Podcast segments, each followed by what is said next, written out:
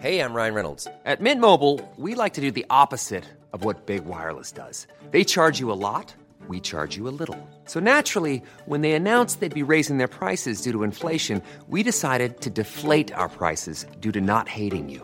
That's right. We're cutting the price of Mint Unlimited from $30 a month to just $15 a month. Give it a try at mintmobile.com slash switch. $45 upfront for three months plus taxes and fees. Promo rate for new customers for limited time. Unlimited more than 40 gigabytes per month. Slows. Full terms at mintmobile.com.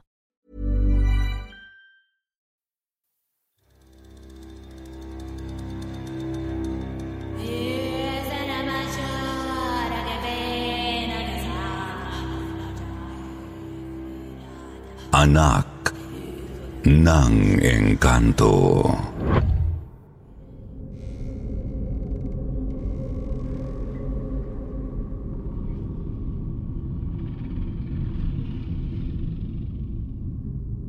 Isang mapagpalang araw po sa ating lahat, lalong-lalo na po sa mga taong bumubuo ng channel na Sityo Bangungot.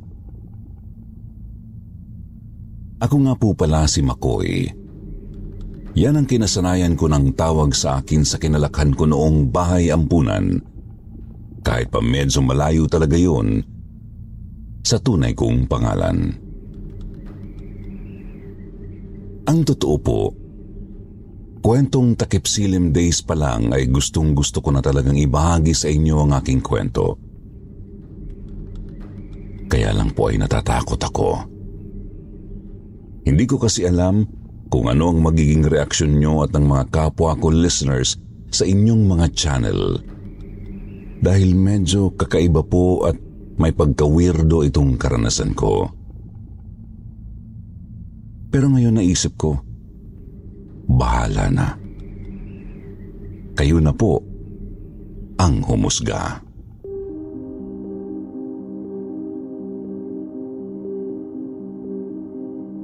Bata pa lang po ako ay palagi na talaga akong tampulan ng mga asaran at tuksuhan. Hindi lang po kasi ang kwento ko ang kakaiba kundi pati na rin ang buo kong pagkatao. Ako po ay pinanganak na mayroong isang rare genetic condition na tinatawag pong albinism. Opo, tama ang inyong narinig. Isa po akong albino at iyon ang dahilan kung bakit kakaiba po ang hitsura ko kaysa sa mga batang kasama kong lumaki sa isang maliit na ampunan noon sa Maynila.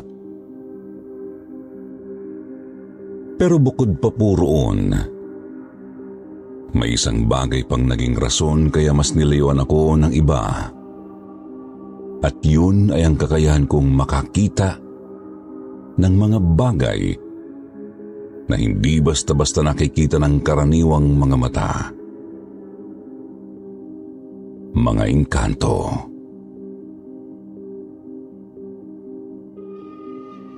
Hindi ko po alam kung kailan ko sila nagsimulang makita. Basta ang alam ko, simula nang magkaisip ako ay nariyan na sila sa paligid ko at palaging nakamasid lang sa malayo.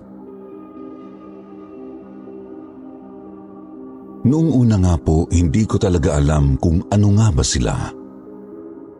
Pero habang lumalaki ako ay nalaman ko na rin kung ano ang tawag sa kanila sa pamamagitan ng pagbabasa at pagtatanong-tanong. Hindi naman po sila lumalapit sa akin. Hindi rin naman nila ako kinausap ni minsan. Basta palagi ko silang nakikita. Parang binabantayan ako. Habang lumalaki ako dahil nga wala naman akong gaanong kaibigan at palagi lang akong naiiwan sa isang tabi dahil sa kakaibang itsura ko. Nakahiligan ko po ang pagdodrawing. Tema ko palagi sa mga drawing na yon ang mga nilalang na nakikita kong ang umaali-aligid sa akin na noon ay naisipan ko pang pangalanan. Siliwanag. Siliwanag Yung babaeng nakabestidang puti na may napakahabang buhok at napakaputing balat. Si Ugat. Siya naman yung malaking nilalang na mukhang puno pero napakaraming ugat na nakatali sa buong katawan niya. Si Liit naman yung mapaglarong matanda na may mahabang bigote rin at balbas tapos napakalaki ng tainga. Sila at ang iba pang mga kasama nila ang palagi kong iginuguhit noon na naging dahilan naman kaya lalo akong nilayuan ng ibang mga batang kaedad ko. Natatakot daw kasi sila sa mga drawing ko. Saan ko raw ba nakukuha ang mga yun? Palagi nila akong inaasar na baka kalahi ko raw ang mga yun.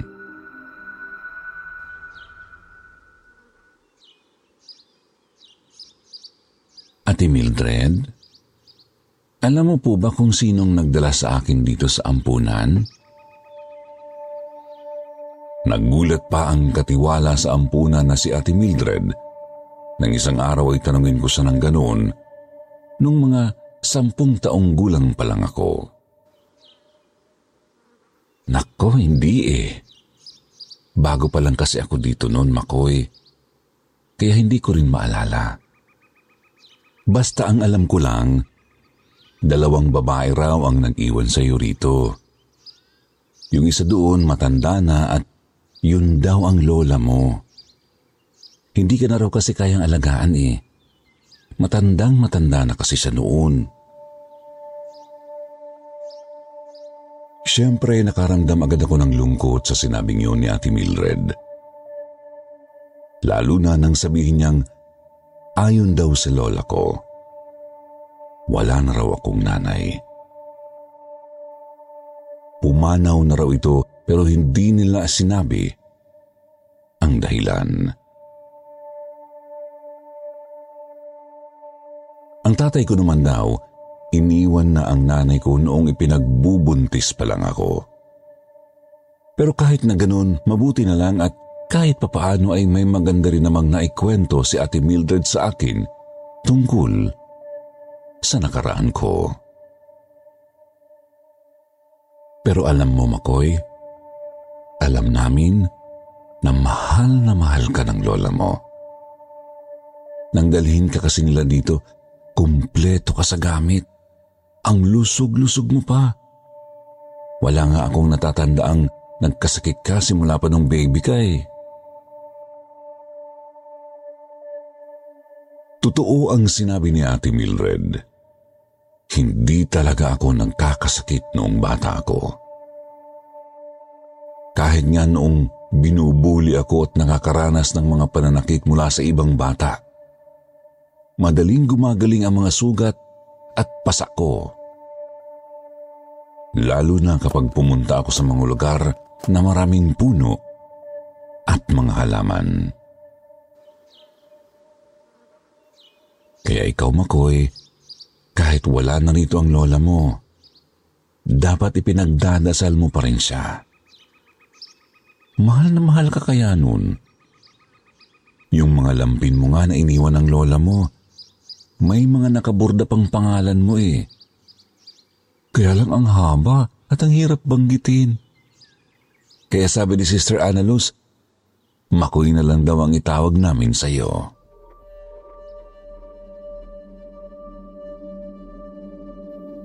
Sa sobrang tuwa ko nga nun, Sir Jupiter, hiningi ko yung mga lampin na sinasabi sa akin ni Ate Mildred. At itinago ko ang mga yon hanggang sa magbinata ako. 18 anyos na ako nang magpasya akong umalis na sa pangangalaga noon ng ampunan. Tapos na rin kasi ako ng high school noon at nakakarakit-rakit na ako kaya may kakayahan na akong suportahan ang sarili ko. Doon na rin po ako nagsimulang maghanap ng mas maraming impormasyon tungkol sa totoo kong pamilya. Kaya lang kahit anong gawin ko noon, napakahirap talagang maghanap. Hindi ko kasi alam ang totoong pangalan ng lola ko o kahit ng kasama niya. Hanggang sa isang araw, kalalabas ko lang noon sa pinagtatrabahuan kong maliit na grocery store at pauwi na sana ako nang bigla na lang makita si Ugat na nandoon sa dadaanan ko. Yun ang unang pagkakataon na nilapitan ako ng isa sa mga engkantong yun. Medyo nagulat ako kaya napaatras ako. Hindi ko naman alam na may kasunod pala akong matanda. Tapos nasagi ko siya. Ay naku Lola, sorry po. Tinulungan kong tumayo yung matanda na napaupo sa kalsada dahil sa pagkakabunggo ko sa kanya. Ano ba naman yan, iho? Hindi ka yata tumitingin sa dinadaanan mo. Napakamot na lang ako sa ulo at humingi ulit ng sorry bago ko pinulot yung lampin na ginagawa kong panyo noon. Yung may burda ng totoong pangalan ko. Pero nagulat na lang ako nang bigla yung agawin sa akin ng matanda. Sandali. Saan mo nakuha ang lampin na to? Binigay ho sa akin yan ng katiwala sa ampunan kung saan ako lumaki. Iniwan daw ho ito ng lola ko. Eh, bakit ho? Eh, i- ikaw na ba yan? Ang laki-laki mo na. Ako ang kasama ng lola mo nang dalhin ka namin sa ampunan. Tama, ikaw nga yan. Hindi-hindi ko makakalimutan ang itsura mo, iho. Sa isang iglap, bigla na lang umaliwalas ang mukha ko. Hindi ko mapigilang mapangiti nun nang magpakilala sa akin yung matanda. Dati pala siyang kasamahan ng lola ko noon sa isang mansyon kung saan sila nagtatrabaho pareho bilang kasambahay. Si Manang Gloria. Siya ang nagsabi sa akin na luwalhati raw ang pangalan ng lola ko. Sinabi niya rin sa akin ang eksaktong lugar kung saan ito nakatira noon. Taga Mindanao pala ito. Dahil doon, nagkaroon ako ng pag-asang may makikilala pa akong kamag-anak. Simula po noon ay nag-ipon ako hanggang sa magkaroon ako ng perang gagamitin ko pauwi sa probinsya ng lola.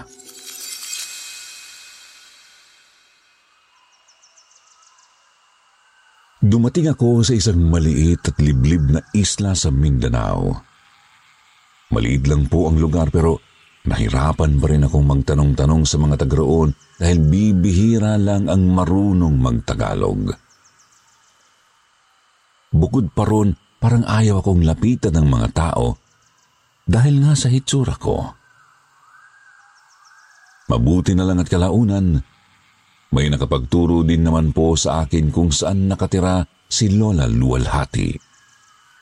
Kaya lang bukod doon, may iba pa akong nalaman tungkol sa kanya. Sino ka nga ulit? Kano-anong mo si Luwalhati? Ah, eh, kaibigan daw ho siya ng lola ko. Dating katrabaho niya po sa Maynila. Gusto raw po kasi siyang kumustahin. Nagsinungaling ako sa matandang napagtanungan ko. Hindi ko alam pero medyo natatakot kasi akong aminin ang totoo sa kanya. Mahirap na rin kasing magtiwala agad. Ah, ganun ba?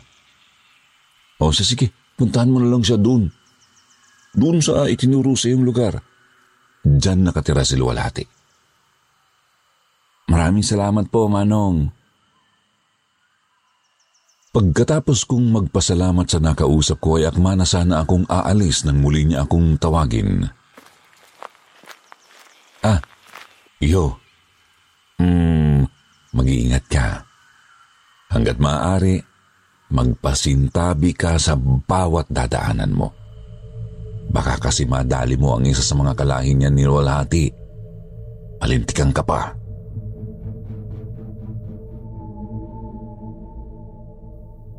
Sa sinabi niyang yun, napakunot ang noo ko. Nagtaka ako kung ano bang ipinapahiwating niya. Kaya nagtanong ulit ako. Ano pong ibig niyong sabihin, Manong? Huwag ka nang maingay na sa akin mo nalaman to, iho ha. Pero matagal na kasing usap-usapan dito na yan daw si Luwalhati. Anak daw yan ng engkanto. Kalahating tao, kalahating engkanto. Kaya nga kahit matanda na yan eh, malakas pa rin. Ni hindi nga nagkakasakit. Po? Hindi ako makapaniwala sa mga narinig ko. Pero nang sa paglingon ko sa likuran ng lalaking kausap ko, ay nakita ko sinaliwanag, ugat, liit, at iba pang mga engkantong kasama ko na simula pagkabata. Doon ko na pag-isip-isip na pwedeng may basihan nga ang sinasabi niya. Engkanto si Lola. Ibig sabihin, may lahi rin akong ganun. Siya, sige na iho. Lumikas ka na at huwag ka nang magpagabi pa. Medyo matarik kasi ang dadaanan mo bago ka makarating sa bahay ni Luwalhati. Hindi nga nagkamali si Manong sa sinabi niya sa akin. Matarik nga ang I'm Sandra, and I'm just the professional your small business was looking for. But you didn't hire me because you didn't use LinkedIn jobs. LinkedIn has professionals you can't find anywhere else, including those who aren't actively looking for a new job but might be open to the perfect role, like me. In a given month, over 70% of LinkedIn users don't visit other leading job sites. So if you're not looking on LinkedIn, you'll miss out on great candidates like Sandra. Start hiring professionals like a professional. Post your free job on linkedin.com/people today. Hey, I'm Ryan Reynolds. At Mint Mobile, we like to do the opposite of what Big Wireless does. They charge you a lot, we charge you a little. So naturally, when they announced they'd be raising their prices due to inflation, we decided to deflate our prices due to not hating you. That's right. We're cutting the price of Mint Unlimited from $30 a month to just $15 a month. Give it a try at mintmobile.com slash switch. $45 upfront for three months plus taxes and fees. Promo rate for new customers for limited time. Unlimited more than 40 gigabytes per month. Slows. Full terms at mintmobile.com. daan papunta sa pinakagitna ng kakahuyan kung saan daw nakatira si Lola. Maraming puno at matataas na talahib na nakapalibot sa makipot na daanang yun. Tahimik din ang paligid dahil wala ng ibang tao sa parting yun bukod sa akin. Ang naririnig ko lang ay yung mga tunog na nililika ng mga hayop sa paligid. Mga huni ng ibon, kuliglig, pati na rin ang tunog ng paghampas ng hangin sa mga dahon at sanga ng puno. Pero habang tumatagal ang paglalakad ko, nagtataka ako dahil paminsan-minsan nakakarinig na ako ng tunog ng huni at tumatakbong kabayo.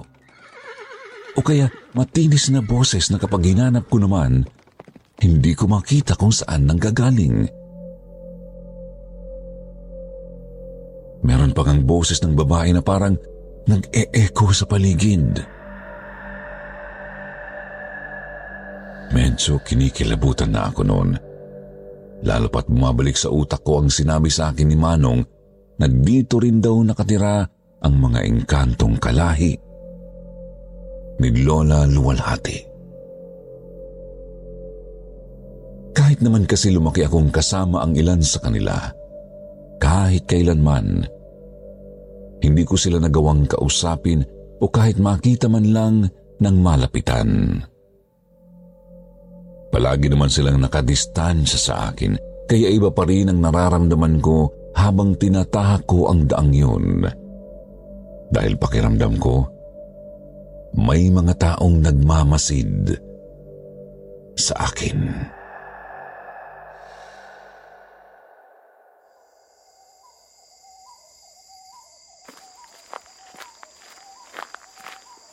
Takip silim na nang makarating ako sa gitna ng kakahuyan. At sa tabi ng isang maliit na batis, nakita ko ang isang kubo. Lumapit ako at akmasa ng kakatok. Pero bigla na lang bumukas ang pintuan at tumambad sa akin ang isang matandang babae na kulay puti ang buhok at magkaiba ang kulay ng mga mata. Ang isa ay kulay itim. Ang isa naman ay kulay asul. Anong ginagawa mo rito?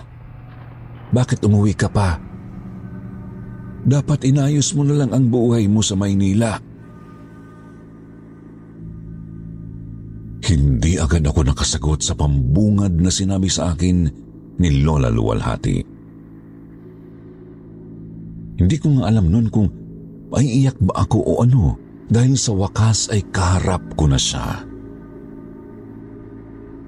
Sobrang tagal ko rin kasing hiniling na sana may makilala man lang akong isa sa mga kamag-anak ko.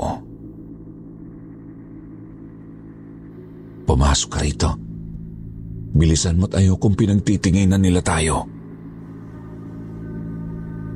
Nagtaka pa ako nang sabihin yun ni Lola dahil wala namang ibang tao sa lugar na yun.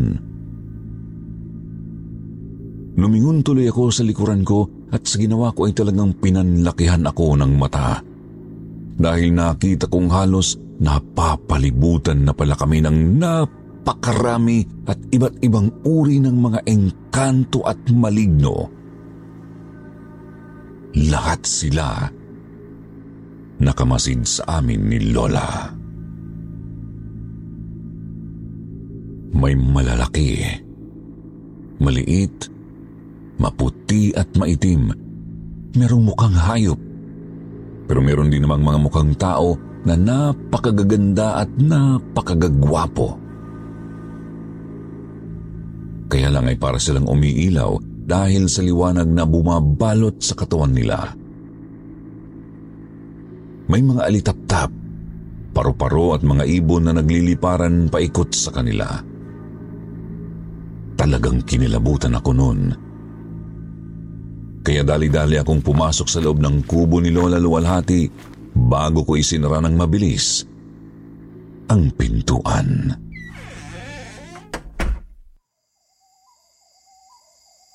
Totoo nga, may lahi nga kayong engkanto. Yun na lang talaga ang naibulalas ko ng mga sandaling yun. Napailing-iling naman si Lola na parabang may sinabi akong katawa-tawa. Huwag kang magpanggap na ngayon ka lang nakakita ng ganyan. Matagal mo na silang kasama. Pinabantayan kita sa kanila hanggang sa paglaki mo. Pinabantayan niyo ako sa kanila? Bakit ho? Bakit iniwan niyo pa ako sa Maynila kung pababantayan niyo rin naman ako? Hindi ko naiwasan noon na ilabas ang sama ng loob ko. Ngayong nalaman kong buhay pala siya at malakas pa, hindi ko na maintindihan kung bakit kinailangan niya pa akong iwanan noong sanggol pa ako. Kayang-kaya na naman pala akong alagaan eh. Bakit? Mas gugustuhin mo bang makulong sa lugar na to? Kasama ang mga nilalang na yan. Alam mo bang nilayasan ako ng nanay mo at ng sarili kong asawa? Dahil hindi nila matanggap ang totoo tungkol sa akin. Tumatawa pa si Lola habang sinasabi niya yun. Pero nakita kong unti-unting namuo ang luha sa napakaganda niyang mga mata.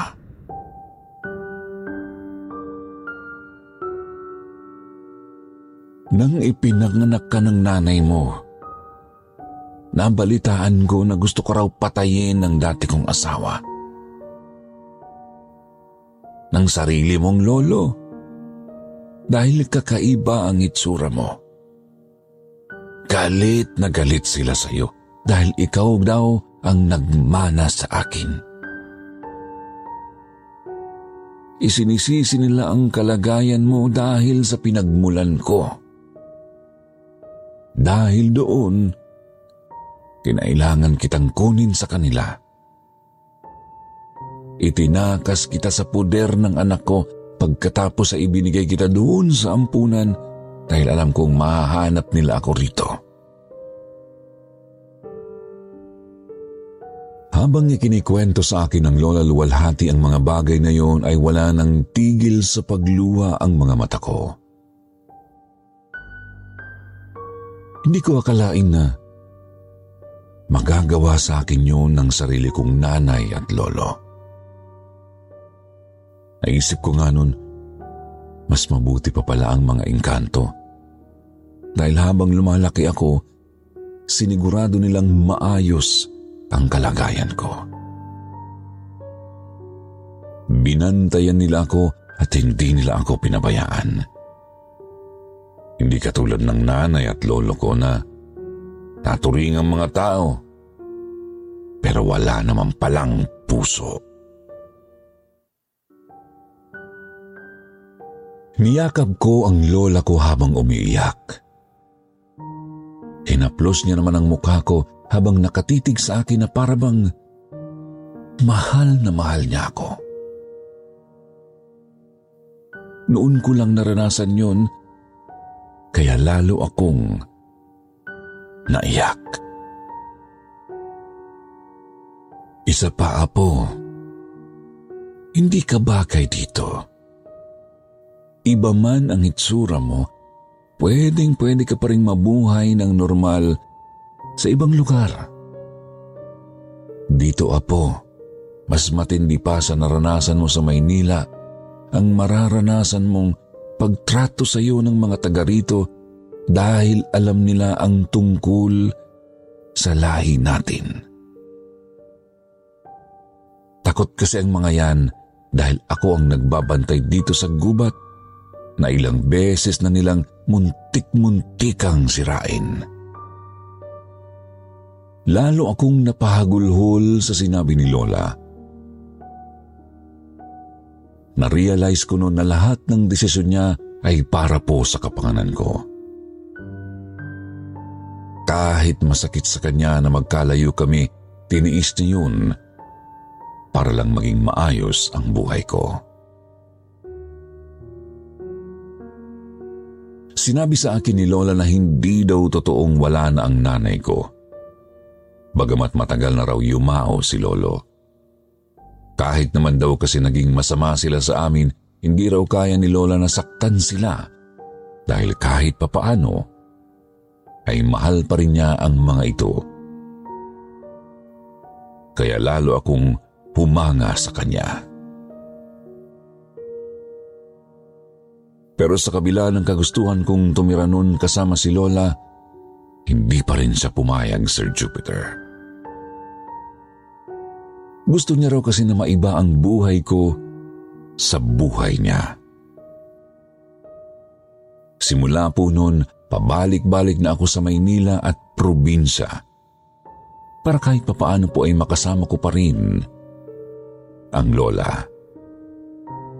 Kahit papaano masasabi kong nasulit naman namin ang panahong magkasama kami bago pa siya tuluyang nagpaalam dahil na rin sa katandaan.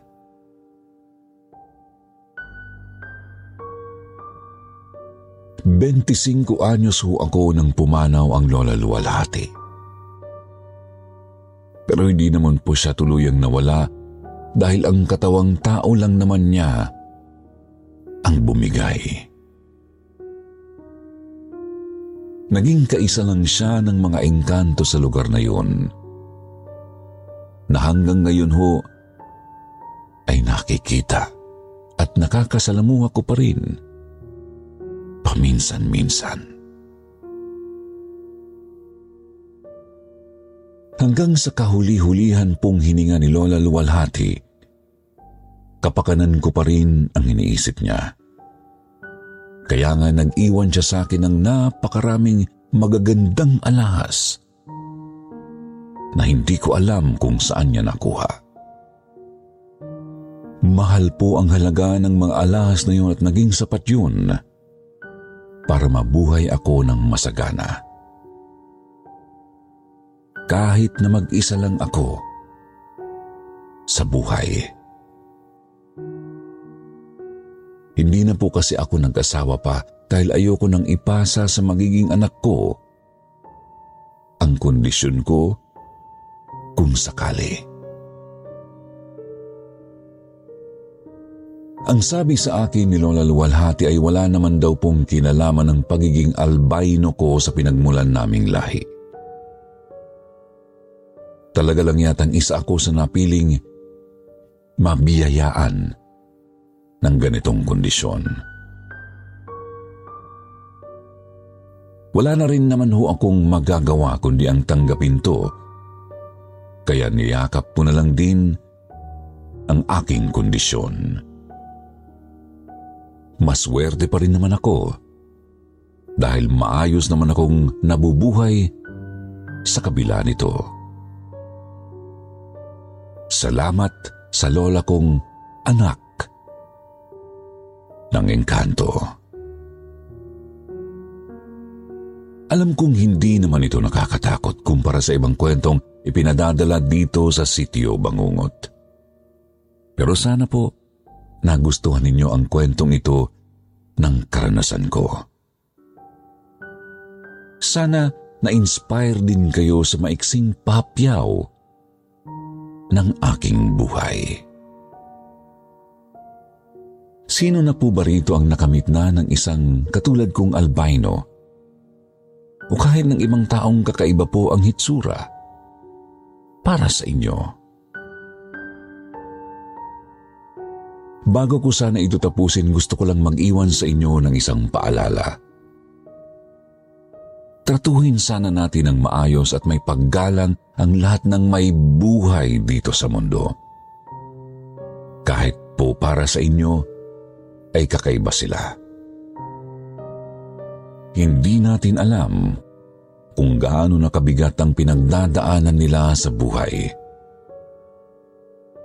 Kaya sana maging mabuti tayo at huwag nang dagdagan pa ang mga pasanin nila. Yun lang po, maraming maraming salamat sa lahat ng nakinig at makikinig pa lang ng aking kwento. Hanggang dito na lang po. Makoy.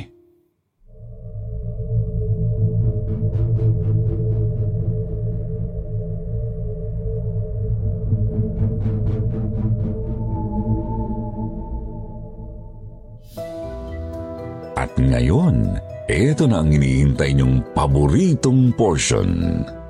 Shoutout going out to Chris Colayo, Clifford Diagan, Maria Cristina Acetre, Jenny Peru, Rosa Cusinera, Chriselle Sanchez, Beams, Sophie France, Lay Mendoza at Zach Gamutan. Ito naman, basahin natin ang pinakamagandang comment galing kay Mayumi Makisig. Sabi niya, magandang gabi po sa ating lahat mga ka-ST at KT.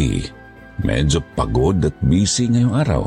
Buti may pamparelax at stress reliever ako. Thank you so much po. Sa mga hindi po nabanggit, abangan niyo po sa susunod ha. Huwag kalimutang mag-reply sa comment para ma-shoutout ang pangalan po ninyo. Muli, mula po sa bumubuo ng kwentong takipsilim at sityo bangungot, ito po ang inyong lingkod, Jupiter Torres, nagpapasalamat.